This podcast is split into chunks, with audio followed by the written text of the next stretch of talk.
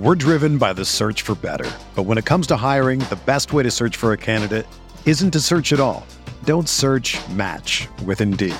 Indeed is your matching and hiring platform with over 350 million global monthly visitors, according to Indeed data, and a matching engine that helps you find quality candidates fast. Ditch the busy work. Use Indeed for scheduling, screening, and messaging so you can connect with candidates faster. Leveraging over 140 million qualifications and preferences every day, Indeed's matching engine is constantly learning from your preferences, so the more you use Indeed, the better it gets.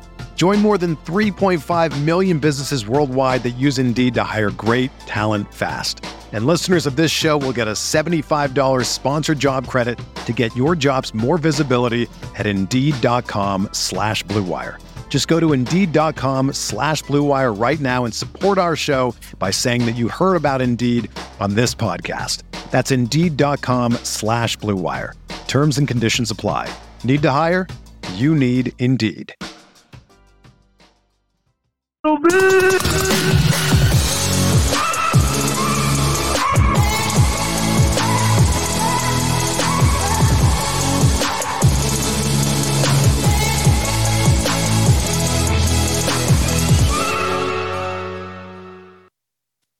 Hey, what's up, everybody? This is Curtis Patrick and Dave Caban here with the RotoViz Fantasy Football Podcast. We're two of the owners here at rotoviz.com, and it is Tuesday night, which means we have week three game level similarity projections ready for you.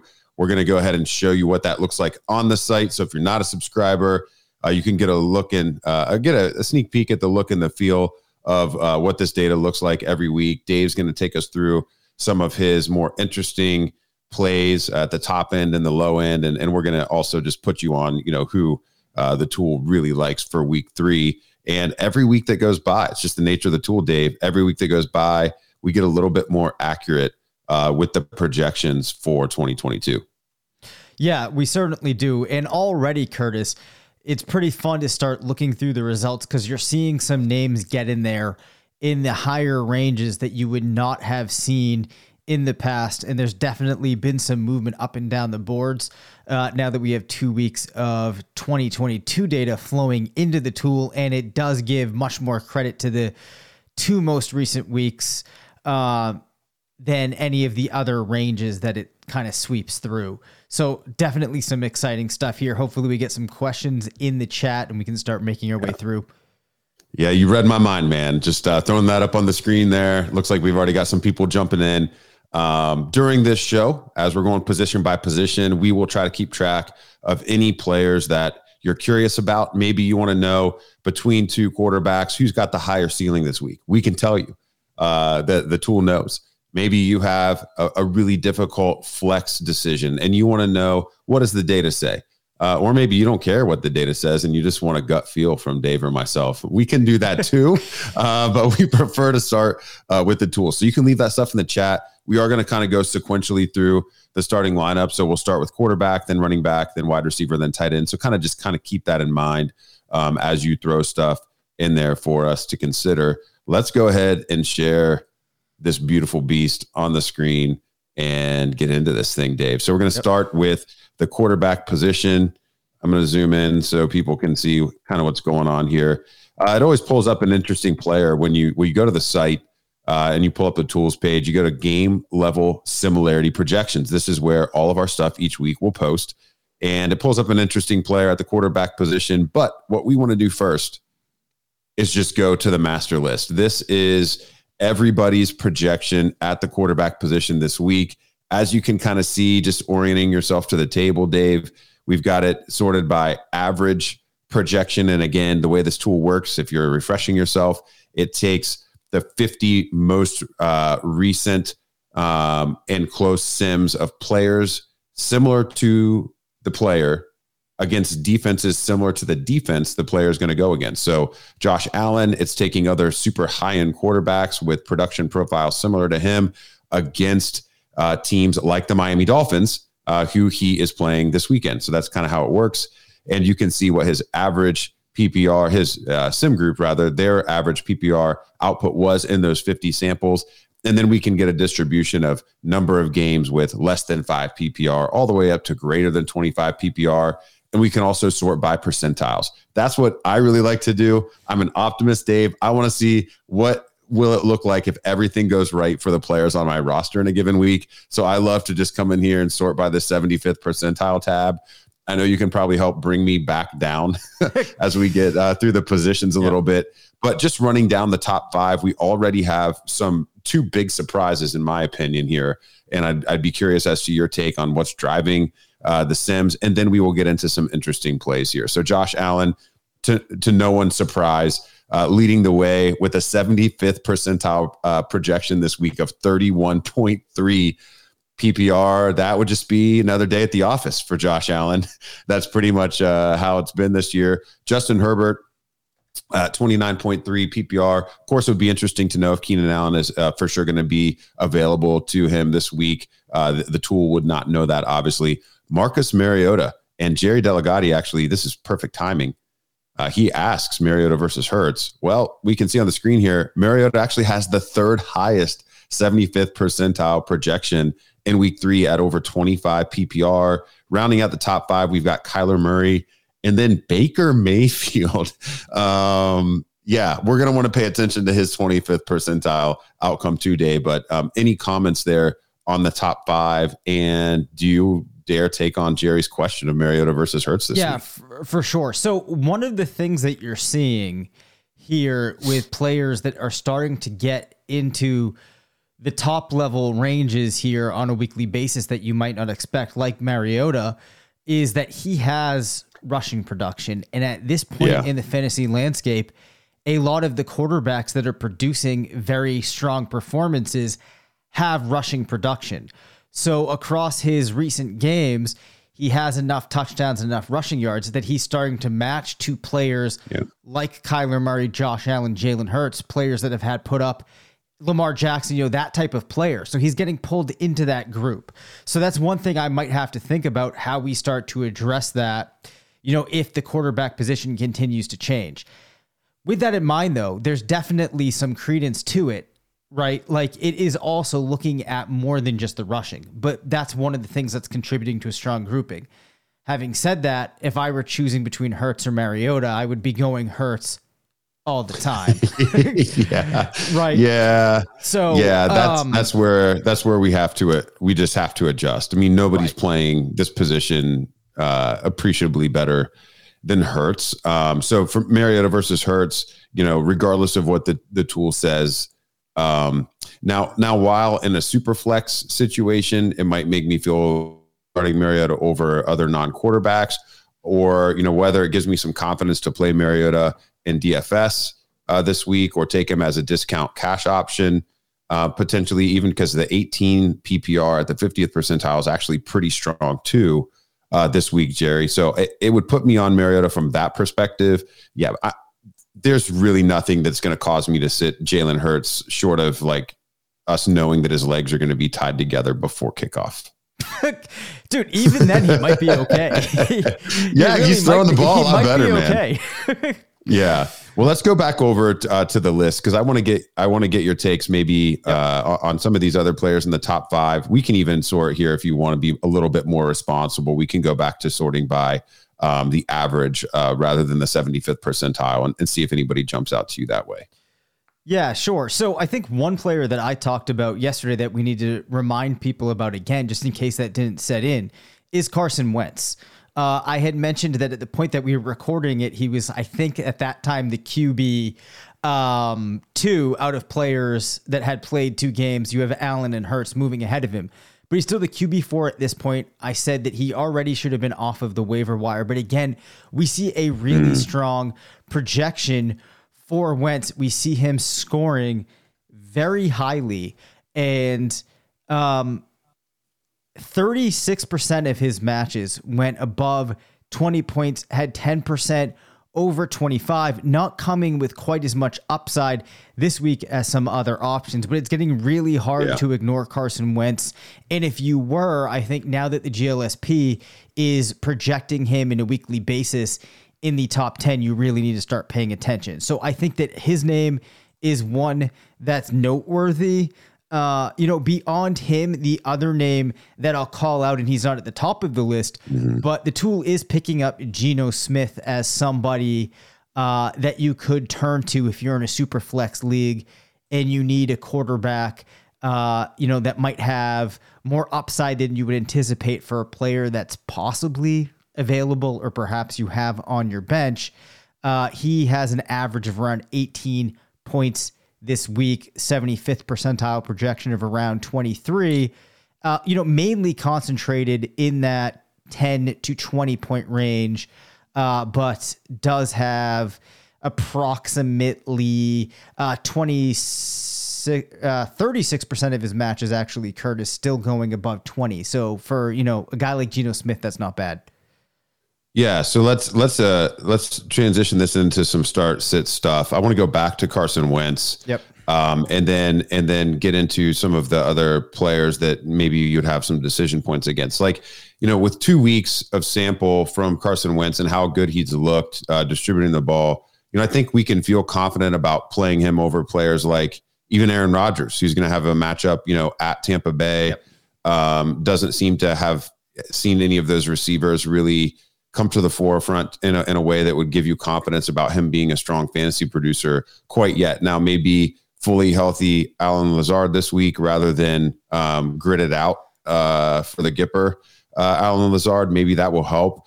But yeah, I would feel very confident starting Carson Wentz over some of those other like back end QB ones or high end QB twos from an ADP perspective. You know, yep. we're two weeks into the season now, and we're starting to see what some of these offenses really look like.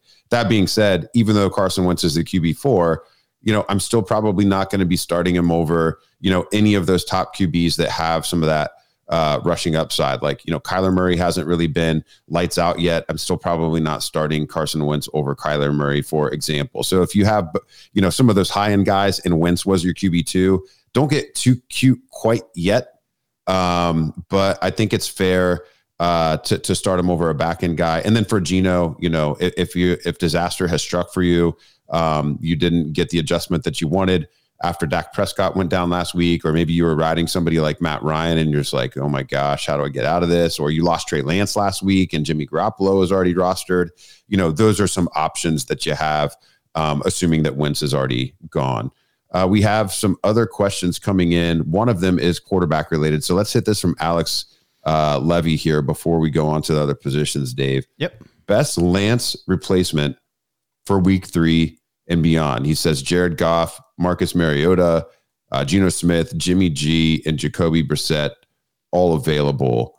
Um, I've got my thoughts. There's other tools that actually we can consult for this uh, without making this sto- show too start sit heavy, but we can actually go into the strength of schedule streaming app um, it, once we narrow this down to maybe one or two guys and see what the next handful of weeks uh, look like.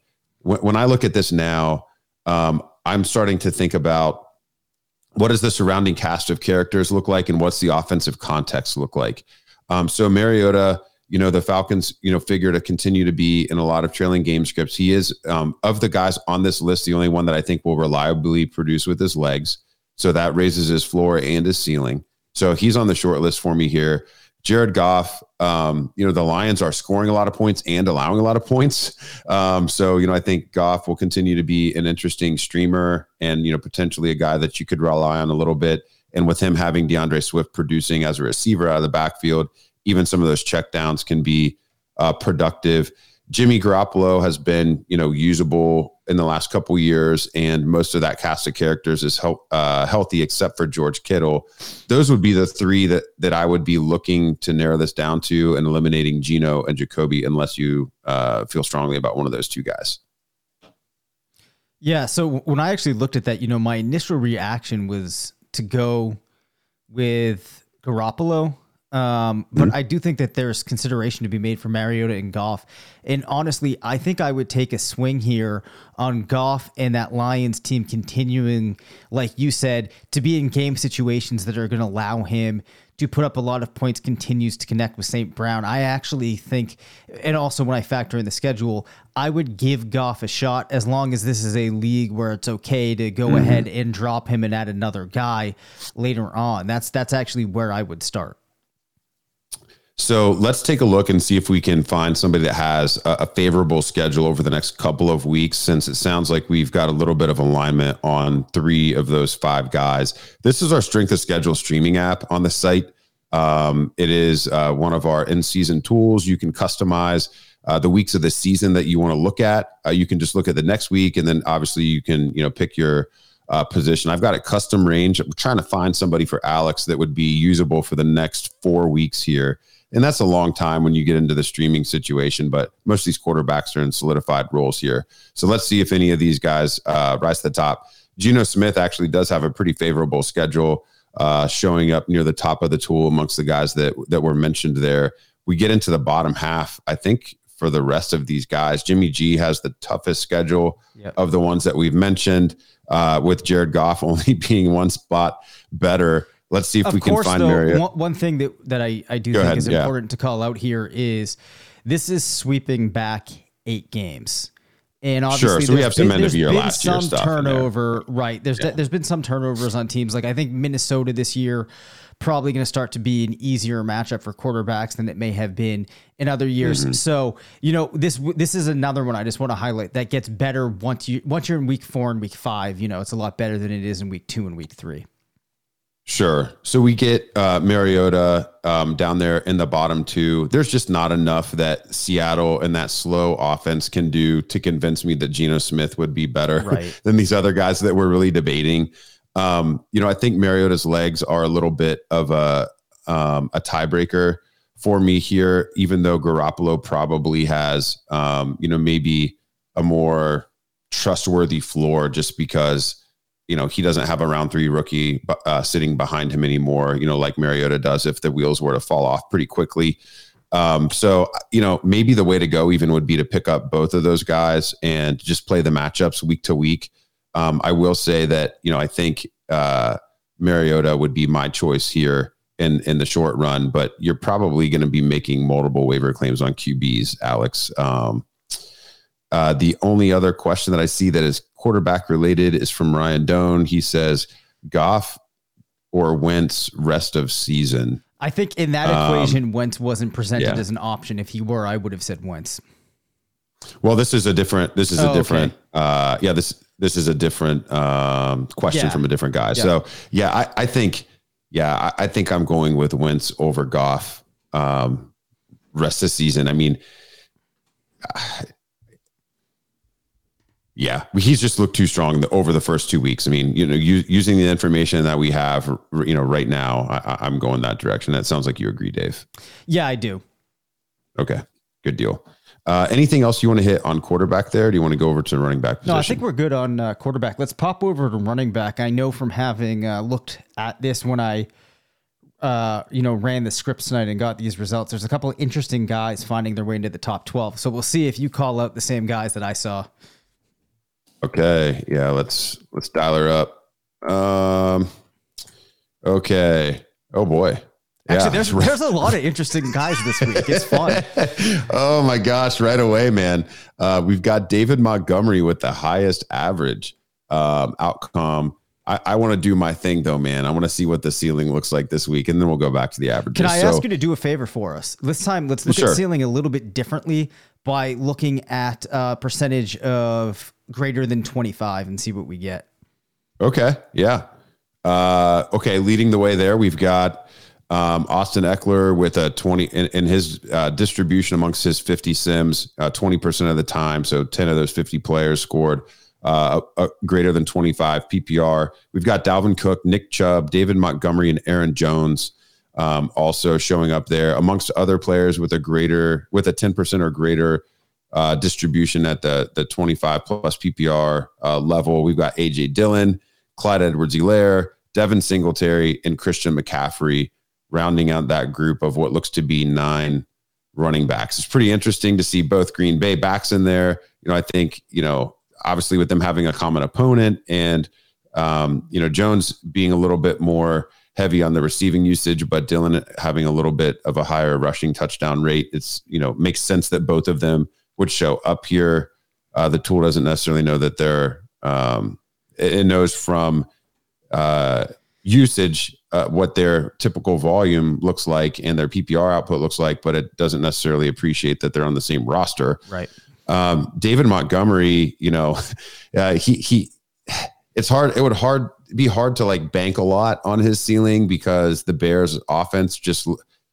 I mean, you know, week one it's, was it's, just it's so rough, weird, and then last week, you know, they ran so few plays uh, but Montgomery literally was the only bright spot and looked like basically, I mean, to say he was the focal point of the offense is almost like underselling it. I mean, he was the whole offense.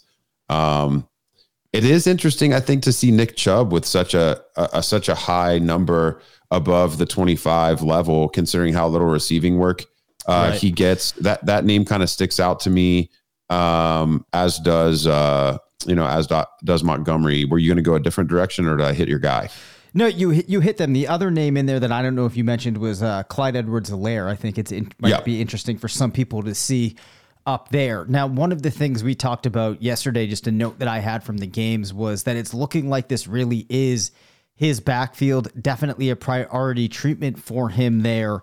Uh, and I think that you're looking at a player now that until we see anything indicating otherwise is going to be, you know, a solid RB2, maybe flirt with an RB1 performance here and there. So I think it's pretty notable when you start seeing him projecting like this in the GLSP. It's been a while since we've seen him reaching these levels. Uh, and like this week, for example, against Indianapolis, he should score 0.6 touchdowns. Um, I don't know if we've talked about that before, but when you're looking at the different probabilities, that's how you can get at, you know, pieces of a touchdown. But so another nice spot for CEH setting up uh, as we head into week three. So that was another name that stood out. A lot of change in those top 12 this week. So that was pretty fun. So just a couple of things here. You know, as Dave was drilling in uh, to Clyde Edwards-Helaire, all I was doing to kind of get this focused player view um, where I can see uh, his projected stat line along with the breakdowns in PPR, half PPR, and standard. I'm just toggling back and forth between the all players tab here um, and the player specific tab. And then if we want to look at this type of view uh, here, we can also go into comparison and show the distribution of two players head to head, which is you know a fun a fun exercise for start sit. So just reminding people how I'm kind of toggling through here. Um, we uh, Evan says thanks uh, for doing the show tonight. Good evening, fellas. Yeah, Evan, uh, you were super active last week. I'm sure you'll give us some questions tonight. Uh, thanks for tuning in, brother. Uh, Jerry Delegati says, "Did you say that 25 uh, and greater column is always based on PPR scoring. I believe that's correct. Yeah, that is correct. So those thresholds are based on PPR scoring.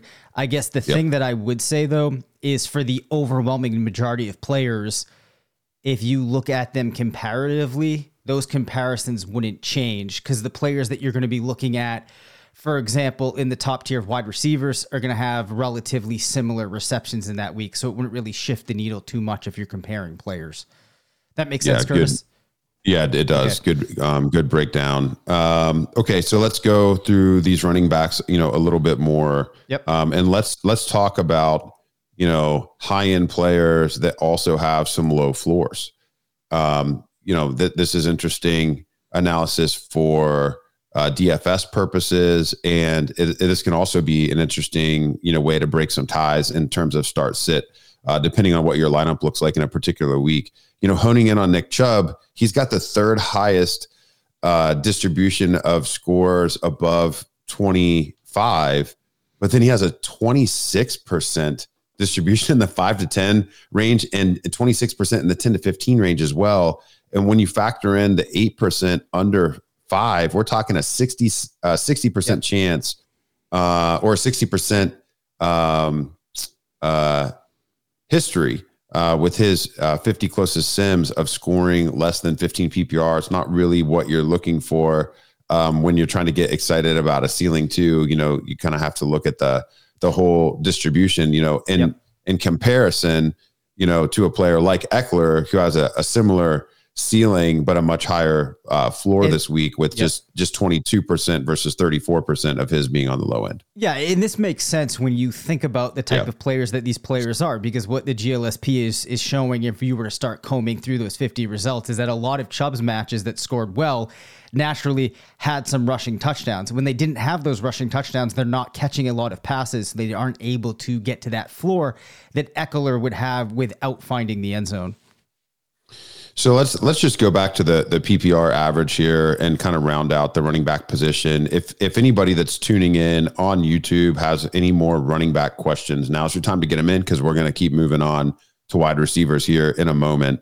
Um, let's just go through the top 15 here because people always are so interested in the running back position. Again, David Montgomery with the top projection uh, from an average perspective at the running back position this week uh, followed by Dalvin Cook, Austin Ekeler, Leonard Fournette, Nick Chubb. That's the top five.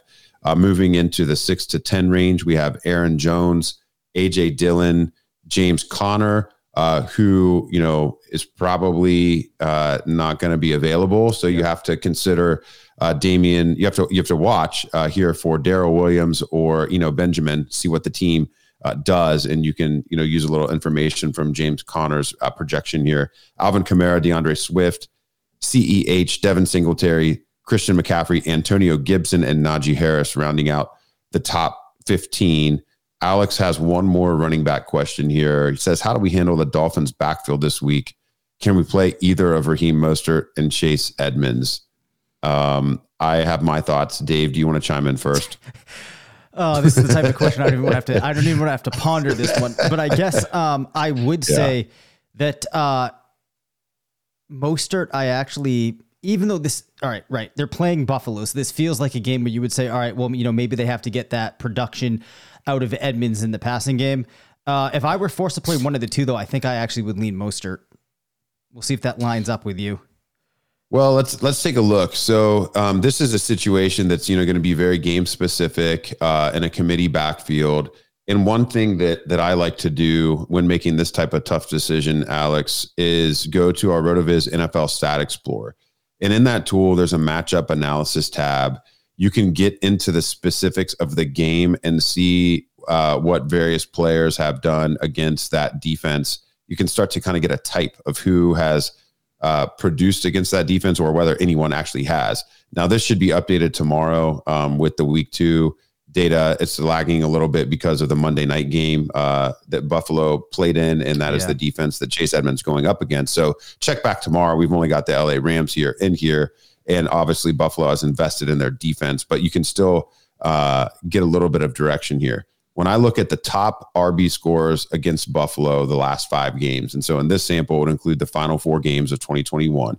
When it updates tomorrow, it would just be three games from 2021 and two from 2022. We've got Leonard Fournette with a 23.2 PPR game. We've got Damien Harris with a 28.3 PPR game. And, you know, the, the other three backs in there just sprinkling 12 to 15 points. Uh, Ameer Abdullah, Darrell Henderson being two of those three. And then you get Mike Davis uh, from Atlanta, who just had an eight carry uh, game against Buffalo for 12 points. When I think about the similarities of the backs, you know, Damien Harris and Lenny Fournette, the, the biggest two of those backs in the Pounders, you know, teams that were maybe either able to impose their will against uh, Buffalo or slow that game down in New England's case. Um, you know, if Miami were to try to keep the ball out of Josh Allen's hands, I actually think that would happen at the hands of of Mostert, not Edmonds. Right. Um, so you have to kind of figure out what you think is going to happen in this game, Alex. If you think that Miami is going to keep it close um, and um, get get ahead and slow it down, I mean, Mostert is the guy that they would ride, and we saw the committee flip a little bit even in week two uh, to that point. But if you think Buffalo comes out and continues to just dominate like they've been dominating, you know, I would expect Edmonds to be the guy that's in there in that trailing game script, um, racking up the receptions. And uh, so I think you can feel good about honestly starting both of them. The one thing that's nice is this game is going to have a very high uh, point total, and it's you know highly possible that both of these guys could find their way to a touchdown. You know, regardless of um, what that script looks like at various points of the game. To, to me, th- they're both low end RB2 flex type players. Um, so, you know, ho- hopefully that helps. I think you can play on both. The question was, can you play either? So I would say, yes, you can. Um, and then Francis also had a question about Mostert. How are you viewing his uh, Mostert's startability in half PPR? You know, with everything, it's the opportunity cost of choosing Mostert versus you know the other player in the lineup. So without knowing your options, it's kind of hard to answer. Um, I think Raheem Mostert is a highly startable player in any format because his ceiling's so high, and you know this high flying uh, Miami offense from from week to week, and we still haven't seen the true explosion. You know it's coming as long as he stays healthy. Yeah, I think I would have Mostert down um, in, in, flex territory. So maybe I'm not quite as strong as you, but I think going back to the original yeah. question, I'm feeling better about Mostert this week than I am Edmonds. Both of them, though, still players that can get into yeah. lineups. This sequential equilibrium says too many RB2 options. You know, if, if you got too many RB2s, you got no RB2s. Um, that's, you know, half PPR league, Michael Carter, Devin Singletary, Jeff Wilson, Rhamondre Stevenson, Melvin Gordon okay, you can't start Rhamondre or Melvin Gordon right now based off of their roles. So let's just cross them off uh, right now. And then, so we're really honing in on Michael Carter, Devin Singletary, and Jeff Wilson. You know, with the news about TDP not being available, I think even more, uh, and and the shift yep. from Trey Lance to Jimmy Garoppolo, Jeff Wilson is going to have that backfield pie uh, to himself, other than what Deebo Samuel will continue to get. So he's really interesting. I think he has the most bankable role. Um, and in half PPR, you know, I think his likelihood of touchdown versus a Singletary or Carter, where Carter is competing with Breece Hall, who did get the short goal line target uh, in week two against uh, Cleveland, scoring his first NFL touchdown, and Devin Singletary fighting with Zach Moss and Josh Allen for those same types of touches. I'm going Jeff Wilson here. Um, and if you got to start two of the guys, I think uh, Carter would be my number two choice there. Playing against the Bengals, you know that game could set up for him to get some receptions. Yeah, I think that I wouldn't disagree with you there. I think Wilson's definitely in there. Be down to Singletary um, or Carter. And the final piece of that question was who should I look to move? I don't think you look to move any of those guys. I think you need that whole group. Yeah, and I'm not sure. You know, at this point, I'm not sure how movable any of those right. those players are. You've got to really wait for one of them to pop to even kind of have that conversation. Yep. So, Dave, let's transition over to the wide receiver sure. group. Um, well, uh, how, how, do you want to start? How do you want to evaluate ceiling here? You want to go at the 25 and above, or do you want to do our percentile exercise? Let's, I'm, let's I'm pop back. Highly flexible. Let's we'll go back to percentiles. we'll go back to percentiles.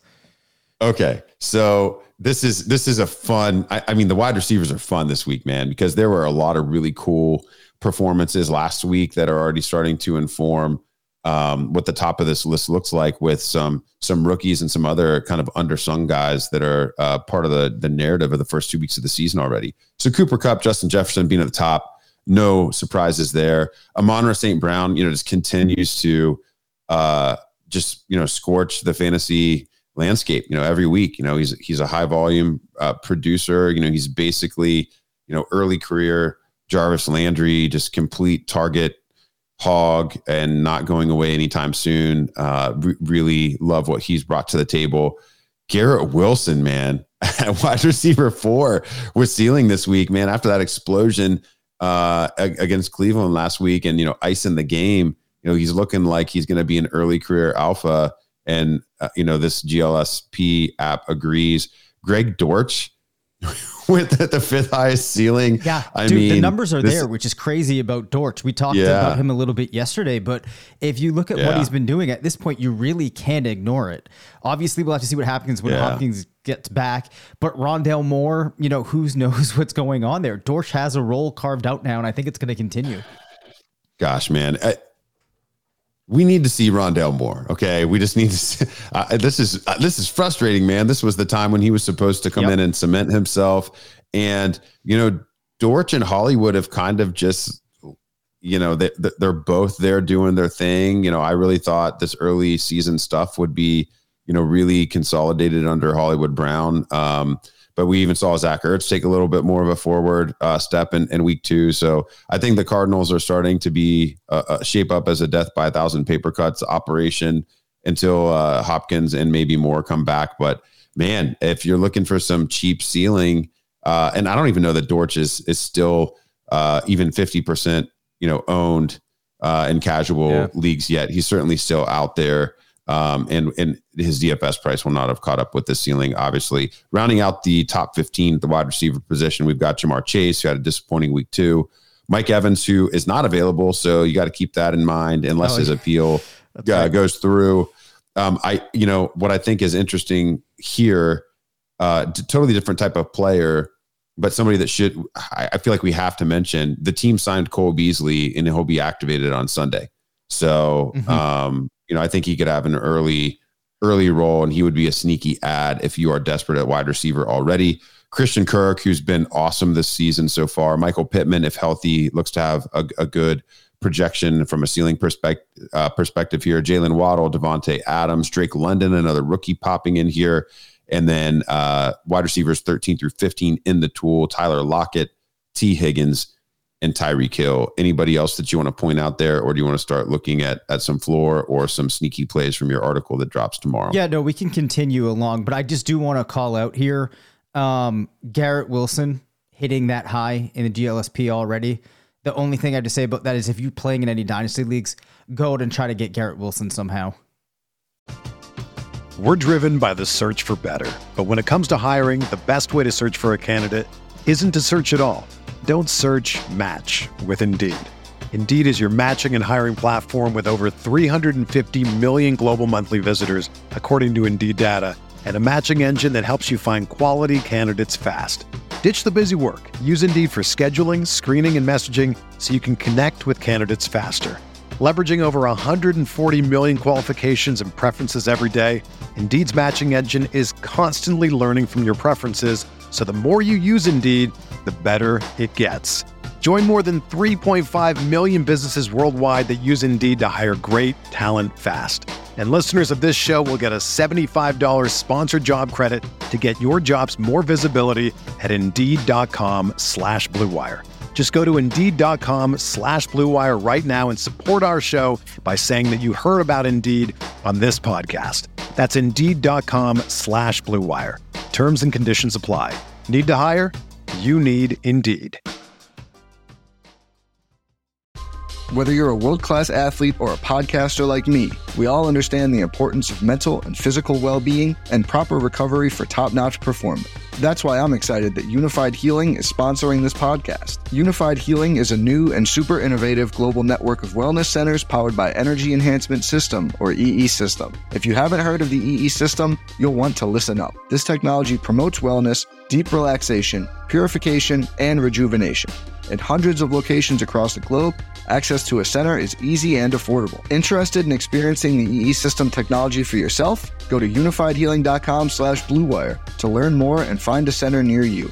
That's U-N-I-F-Y-D healing.com slash bluewire. No material or testimonials on the Unified Healing website are intended to be viewed as medical advice or a substitute for professional medical advice, diagnosis, or treatment. Always seek the advice of your physician or other qualified healthcare provider with any questions you may have regarding a medical condition or treatment and before undertaking a new healthcare regimen, including EE system. You got Oh man. Yeah. Yeah. Yeah. Yeah, it's it's interesting. You know, he, eh, you know, the team. I, I think the reason he's still potentially gettable is he.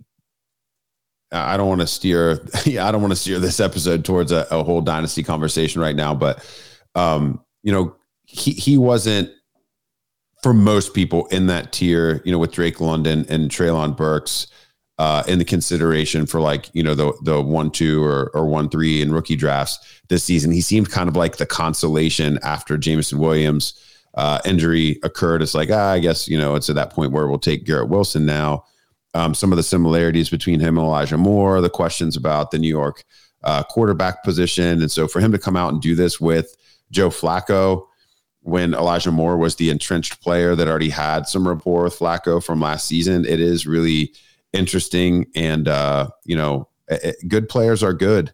You know, that it just goes to show you Flacco's not special at this point in his career, but you know, Wilson certainly helping him uh, you know, look look like a a better than replacement level quarterback uh, through two weeks of this season. Um, so yeah, I, I, would agree, Dave. I think you can go out and go out and get Wilson. You know, maybe somebody who didn't really love him uh, would feel like they're selling high right now. For sure. So if we continue along, Curtis, and just look at some wide receivers that are worth calling out, uh, Tyler Boyd looking like a wide receiver three this week. I think he's a player that people might be wondering if he gets into flex or into their wide receiver three spot. And, uh, you know, another player too that we could talk about after would be Josh Reynolds coming off of a decent game. So another Detroit player that we're talking about. But uh, to focus on Boyd for a second here, you know, not as much upside as you might be looking for in your spot, but a very strong distribution between 10 to 15 with 34% of his matches landing in that territory. So though there's not the upside, that's actually a significant, uh, you know, amount of hits in that 10 to 15 range there. Uh, you know, as you talked about earlier in that Cincinnati Jets matchup that we're going to see, should probably get around six targets, maybe 50 yards. Uh, is what the GLSP likes him for. Yeah, I mean, I don't, I don't mind that. I mean, obviously, anytime you're talking about a piece of the Bengals offense, there's a, a chance, you know, a decent chance for a touchdown. And you know, Boyd did get in the end zone, you know, last week. So, yep. uh, not sure about Tee Higgins' full level of health, and you know, with with Burrow not having literally any time to throw slash potentially being, you know, part of the problem with the sack equation uh, you could certainly see him, you know, preferring to check down to Boyd maybe even uh, more frequently in, in the weeks to come, you know, while they still try to figure out their passing game moving forward. Uh, don't mind that at all. Uh, we did get a, a, couple of wide receiver yep. questions that we can hit here before we go to the tight end position. Joe Miller says, which of the three, which three of the following four wide receivers would you rather have rest of season in a non PPR league? Um, my first response is I would rather just quit this non PPR league. Um, but let's answer the question because Joe's obviously uh, pot committed at this point. Drake London, Michael Thomas, CeeDee Lamb, and Courtland Sutton, and why? Um, okay, so I, I, think for for me, this would be Drake London, CeeDee Lamb, and Courtland Sutton. Uh, I, I think you know London now through two weeks, and specifically in week two, uh, looking like the primary option in Atlanta over Kyle Pitts early.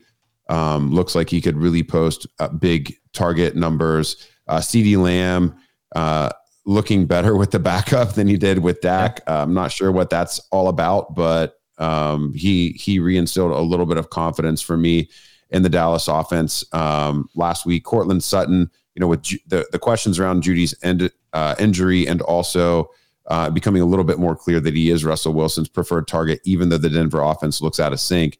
I mean, these are all players that you know we believed in heavily, you know, before the season. Michael Thomas did have you know the pair of touchdowns in Week One, but the Saints' offense is one where it, it doesn't. It looks almost like there's no one that's going to be a true superstar, and it could be a little bit of a different guy each week. Chris Olave is going to be a problem for Thomas at some point down the road. I mean, he had over 300 air yards uh, in week two. Like I've, I can't even remember the last time I saw a number like that. Um, but I think Olave is going to hit at some point, and when when that happens, and the Saints really drilled into their uh, their deeper passing game, their vertical attack, Michael Thomas and Jarvis Landry, I expect to kind of cannibalize each other. Um, whereas I, I, don't think that that same opportunity exists really for any of the other three guys, save maybe for London. But Atlanta is using uh, Pitts as an inline blocker. He hasn't caught a single ball on the perimeter yet, and I'm not sure why they would uh, change that unless you know the, there's a lot of GM pressure on Coach Arthur Smith. So those are my three of four Dave, with some of the reasoning, any other reasoning that you would want to add? And would you prefer MT over one of the three guys that I mentioned? No, I wouldn't. I guess just the final thought that I would have there is, yeah, you know, Thomas had the three touchdowns, which helps him out at the start of the season, but I still think the other three guys are players that we can expect to still be ascending. Uh, whereas mm-hmm. you know Thomas, that might not be so much the case. So I'd rather have those three with hopes that they you know have a big break, which I think it's going to look like Drake London's going to continue to get better as the season moves along. So I'm uh, you know right in line with you there. Okay, we have a uh, let's see here. I think I've got one more, uh, two more wide receiver questions, and then we'll move on. Francis says, "Would it be smart to roster someone like Will Fuller right now?" Speculative, but feels like lots of teams are wide receiver needy. Could save some waiver dollars. Six deep bench, drop someone like Kyle Philips for him, uh, for example. Um, you know, Will Fuller, I think, is good enough to play in the league. I think he's he's probably still better than a lot of guys that are out there on rosters, but you know, for whatever reason, he's got scarlet letter. Um, yeah. it, it's it's you know, with a six deep bench, I mean, that's not a deep bench. Um, you know, that's a pretty standard redraft bench. I don't think you can justify rostering Fuller. You know, the hope would be that he would sign with somebody like Cole Beasley just did and land somewhere. I think if that happens, then you can just feel like, you know, at, in that week, go aggressive with the waiver dollars. Um, there are probably players that are more likely to produce for you that are out there. Um, you know, I understand the idea of maybe dropping someone like Kyle Philips for, you know, just kind of churning the, the low end of your roster. But I would be, um, I, I would, I mean, I would rather roster Cole Beasley, for example, that we're already talking about, than Will Fuller right now. You know, he's on a roster. Right. You know, he, he he landed in a good situation with with a quarterback that you know needs a target like him. Um, so I, I think it's a fair question. It's one that probably a lot of people have.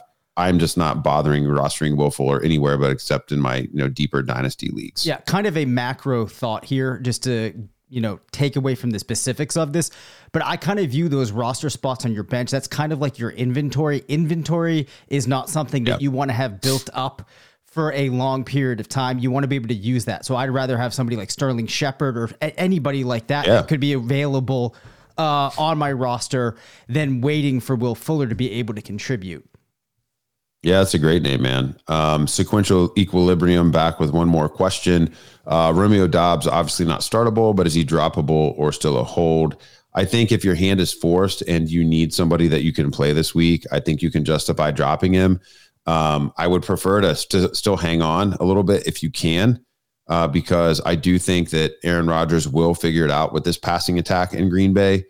Um, and if it is Doubs that hits rather than you know Lazard or Christian Watson, uh, you're gonna whoever that guy is, you're gonna want to have. Um, it might take us a couple more weeks, but you know if you don't have to cut them, you know don't cut them. I mean, Dave, you see it the same or have a different take? Um, I guess I would say that uh, he's droppable. I don't think he's a hold, but this is in the context of I say that because I think that there's probably players out there on the waiver wire that could be more usable for your team at the moment. If you don't need bodies, then sure, you could hold on to him, but I, I would have no problem if somebody dropped him. Yeah, for me, it's if you're dropping him for for points that you need this week, that that would be the only justification. I my strategy in redraft is my my bench um my bench is really I, am churning it, trying to find additional source of potential upside. Yeah, and you know Doubs would still fit that that description. Um, let's move on to to tight ends, and then if we have a couple minutes at the end, maybe we will come back to some of these other questions that have been sprinkled. It's been a it's been a great uh, chat yeah, tonight. So awesome. those of you that are those of you that are listening on the podcast. Uh, if, if you're liking the show tonight and you want to see some of the visuals and participate in the chat, get one of your questions answered, just a reminder, you know, we'll be doing this show on Tuesday nights for the balance of the season. Um, you can watch right along there on YouTube, or if you prefer to watch on the Twitter sphere, uh, we typically are streaming this both from the RotoViz account and my uh, account as well at C Patrick NFL. So let's go over to the tight end position. We'll go back over to all players. You know, this is probably the least interesting position for this exercise because there are so few players that um, create good sim groups uh, at this position. Uh, we've got Travis Kelce at the top here from an average perspective, you know, very far and away clear from the tight end two this week, who would be Dalton Schultz. Again, you know, we need to monitor that uh, knee situation. I tend to think that he'll play, um, but if he, you know, there, there's he's not locked in. So if you're Dalton Schultz owner, you do need to be aware that you might want to have a backup option on hand this week. Mark Andrews, the tight end three, TJ Hockenson, the tight end four uh, followed by Dallas Goedert, Logan Thomas, Tyler Conklin, Zach Ertz, Irv Smith, Gerald Everett, Evan Engram, and Noah Fant round out the top 12 this week. I'm kind of surprised that Gerald Everett isn't a little bit higher um, after the first two weeks that we've seen from him. Maybe we just need a larger sample, or maybe uh, the GLSP, you know, likes uh, other positions. You know, we did see Justin Herbert scoring pretty favorably. So, and Austin Ekeler as well. So it's possible that, you know, Everett just not getting um, the meat on the bone uh, there this week, Dave. Yeah, it's a hard one for me to pinpoint um, exactly why so many of the matches would be coming in so low. Uh, the only thing I can think about here is you have the potential of of the particular opponent in the matchup this week factoring in. Um, but I think that this is one of those where if I have Everett, I'm a lot more interested in starting him regardless of what the GLSP is saying, just by the way that the Chargers have been playing and what we saw last week. Uh, looking at some of the other guys, um, you know, Goedert, you know, kind of popping here lately. Logan Thomas has been a little bit of a surprise, you know, and of course, we already talked a lot about Carson Wentz in this episode. Nobody else really sticking out. Uh, you know, we did see Irv Smith score a touchdown on Monday night. He also had, you know, pretty terrible drop. So, kind of have to monitor that situation to see if he can, uh, you know, rest away some target share from Adam Thielen or KJ Osborn moving forward. Evan Engram uh, has been a little bit more consistent uh, than I would have figured uh, he would have been. Um, so, you know, that's another situation to monitor. Nobody else really standing out here. Does anybody have a, a tight end question? Uh, if you do, drop it in the chat, or we will get back to uh, the other positions here as we wrap up the show. Richie Laura asks, What tight end should I target on the waiver wire? I have Dawson Knox. Uh, do you think I should pick one up? Well, it depends on you know who's available. Um, you know that's that that's the tough piece. Uh, tight end is is a little bit of a tricky position. The the guy that pops for me a little bit um, might be Harrison Bryant. It looks like uh, he's got a little bit over an edge versus David Njoku uh, and the way the team you know used him here most recently in week two. Um, Hayden Hurst might still not be uh, universally owned, and he would probably be my preference. It just depends on you know the type of league that you're in and how many tight ends are are typically rostered. Those would be two names to to check out. Uh, Robert Tonyan um, seems to be resurfacing a little bit in Green Bay as well. Anybody else that you would want to mention, Dave, at tight end uh, as a potential streamer? Um, you know, I, I think that you hit a lot of the names that I would mention if I'm thinking about deeper leagues. Um, you know, if this is a league where there's many guys available, if somebody like Hayden Hurst, uh, and, and, sorry, you might even have mentioned that name. I was yeah. checking out something. Yeah. That, yeah, I was I was looking at something in the back end of the tool here. I wanted to to take a look at. So I, have, I mentioned her. I, I, I mentioned Hurst as a priority. Right okay. Yep. Yeah, I mentioned Hurst as a priority, and then followed by Harrison Bryant as more of a desperation guy. Got it. Um, yep. Yeah, I don't know if I have anything anything to add right now. Okay. Well, Richie, if you're rotoviz.com um, subscriber, you know, can kind of come in here and and find some of the players in the game level similarity projections tool, other things that would help you maybe get onto a player that you could pick up. You could get into that strength of schedule streaming app and just look for a team that has a good matchup. Um, and you know, just stream that tight end, you know, hoping that, you know, even though the the two week sample that we have so far hasn't looked great. Maybe for some of these guys in the waiver wire, maybe the matchup will be enough to to drive a fluky touchdown um, or you know some garbage time production, even though it might not typically be scripted in the offense. Jerry Delegati says, "Tell me Pitts is going to be okay." Um, Pitts is going to be okay from a dynasty perspective. I mean, it's going to eventually work because either the Falcons are going to crash and burn, and somebody else will come in and see what the guy is uh, or you know perhaps the GM will you know like I uh, mentioned earlier, perhaps there will be some pressure from the GM to use him appropriately, but I can't tell you in the near term that he's going to be okay. You know, uh, the squeaky wheel does tend to get the grease, but you know, I think the Falcons are concerned with winning. Arthur Smith seems like a no nonsense guy that's going to kind of do it his way. Um, you know, enough losses will will force some change, but you know, I just don't, I don't know. I don't know, man. I, I wouldn't feel like I don't feel like Kyle Pitts offers you an edge at the tight end position uh, in week three, for example, this upcoming week, uh, to the degree that you thought he would when when you drafted him, probably in the third round of your fantasy draft. So that's the best I can do to answer that one. Do you have any more hope for Pitts in the near term, Dave, than I do? I probably have less hope than you did. before the season even started. Uh, Yeah, So yeah. like. uh, My take on on Pitts is, you know, he does get back to being usable at some week, um, but I think him getting close to justifying around two ADP is is you know very very unlikely at this point. Here, here's what the the GLSP app says about Kyle Pitts for Week Three specifically. Uh, by the way, I'm just going to interject for anybody looking. Uh, the team, an opponent here, uh, I believe I need to update for this week, but the numbers uh, are accurate. Like they're Yeah, they're gonna the be they're gonna be playing Seattle. Yeah, I just yeah. I just need to flip that over. But the actual Yeah. projection is based upon the Seattle game, not the Rams game. Yeah, and with with that in mind, 86% of the 50 closest sims for Kyle Pitts in week 3 had fewer than 10 PPR. Um, so that would be in line with what we've seen so far. So unfortunately, Jerry, I can't tell you that he's going to be okay this week. Um, you know, hopefully he can wreck this for uh, future distribution's sake and and and break the mold and and post greater than 15 uh, PPR. Um, but you know, I I think you're you're in wait and see mode. Um, but unfortunately, with Pitts, you know, you're still probably starting him because you're not going to have a higher upside option probably available to on the waiver wire, and most likely, most probably, you did not draft a tight end two or waited a long time to do so because of what you invested in Pitts at the, the top end of your draft. So, um, Dave, anything else that you want to hit from a week two projection? perspective, I think we've got to most of the uh, realistic questions in the chat that we can answer. Oh, here's a here's one final fun one because I think a lot of people uh, would be interested in these two names.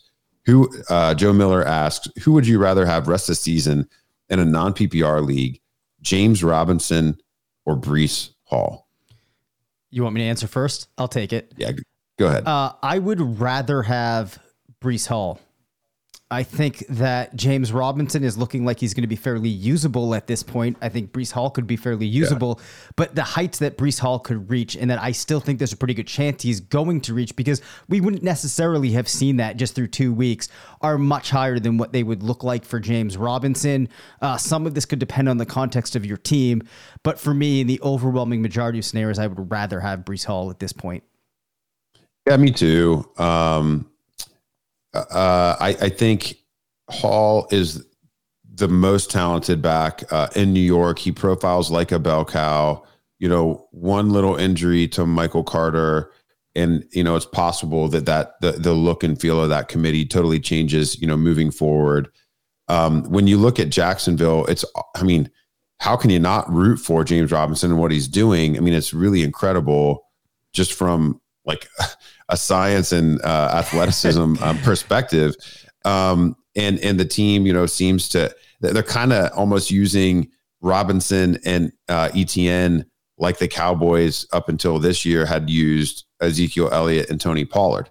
It's like you know the the for, from a from a talent perspective and a skill set perspective, it's like you know for fantasy it'd be so much more interesting for us if ETN was getting all of that work, but they're really using him more in a change of pace role. Um, and you know, there's no reason to expect that that'll change because Robinson's actually like like been good. He hasn't just been getting you know cheap uh, touches, cheap touchdown, uh, cheap touchdowns. Like he actually looks pretty good and reasonably explosive. So, um, you know, I think that he'll hold on to that, but I do expect that that ETN uh, will will out target him over the the balance of the year.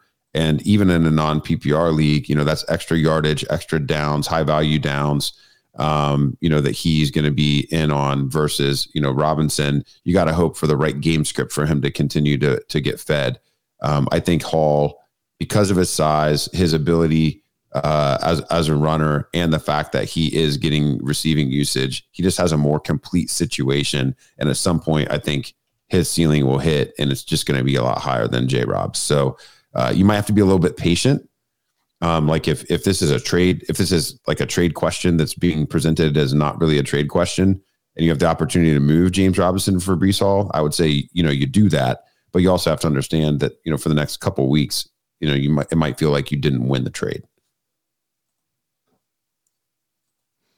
Okay, Dave, I'm going to turn the screen off we're we're here for final thoughts, man. Um, through two weeks, it's been a, a, a pretty fun ride uh, for us so far. Our main event teams that we drafted uh, both recovered after crushing week one losses. Uh, we're back in the win column in week two, so maybe we can do a check in uh, for the listeners on Thursday for both of those squads. I saw some just absolutely bonkers scores across the be- best ball portfolio um, because of all the wide receiver pops that we had in week two. Well, I have I mean, some Tua, yeah, Tyreek Hill, yeah. uh, Jaylen Waddle stats. oh, oh, man, my 250 Lord. points, bro. yeah. Seriously. Yeah, uh, but it, interestingly enough, one of those teams actually is not uh, in first place. I forget. Oh wow. Yeah, which is which is wild. But yeah, so fun stuff there. Yeah, just a lot of. Also, I was talking last night just about how good some of these games have been so far too, which has been really fun.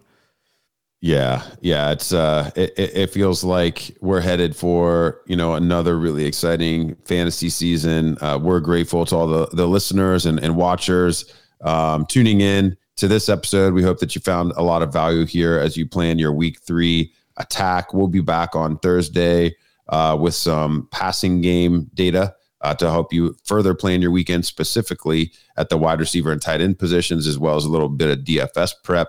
And uh, be sure, if you are a rotoviz.com subscriber, to check out Dave's piece on projections, highlighting some interesting players. Maybe we talked about them tonight. Maybe we didn't. You'll have to find out on the site. And if you're not a subscriber, of course, you can go to rotoviz.com and change that uh, right after the episode. If you've been watching us on YouTube, I will add, uh, Calm Kelly would probably scold me if I didn't say, we need you to like this video yes. and subscribe to Have the to channel. Subscribe. you got to like it and subscribe, baby. Well, wait, wait, wait, uh, wait, wait. this isn't even just if you're watching on YouTube. If you are a podcast yeah. listener and you've been sure. with us throughout sure. the summer into the start of the season, it would be great if you could go onto YouTube when the time permits, type in RotoViz video, whatever in the search, find it, subscribe, go back, like every video. You know, maybe just let it, you know, oh my play through some of the videos here, help us out in that algorithm. Dave, yeah. Dave's crawling on his hands and knees across the floor. Listen, I'm not I never do it. This is we don't do it that much. We're not like the you know, every YouTube video starts off with the person going through their whole like and subscribe thing. You know, we don't want to do that. We're saving it till the end of the episode. We won't do this well, much more. Realistically, we'll probably start doing that at the top. Okay, yeah. I'm just realistically, we probably will start doing that. But um, listen, I'm not gonna I'm not gonna beg you to do it. I'm just saying, you know, if you haven't done it, you should do it. It's good content. You're watching it. Uh, there's tons of other cool stuff on the YouTube channel that uh, you may have not been tuned into uh, from a podcast perspective. Maybe you're not uh, subscribed to RotoViz uh, radio and you're subscribed to Dave and I's um, uh, Apple Podcast channel specifically for this podcast, you may be missing on some content that you weren't aware even existed. So that's reason enough to go out and check out the YouTube.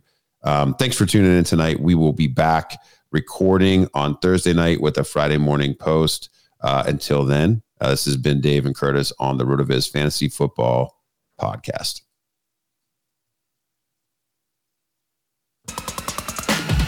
Thank you for listening to the RotoViz Fantasy Football Show.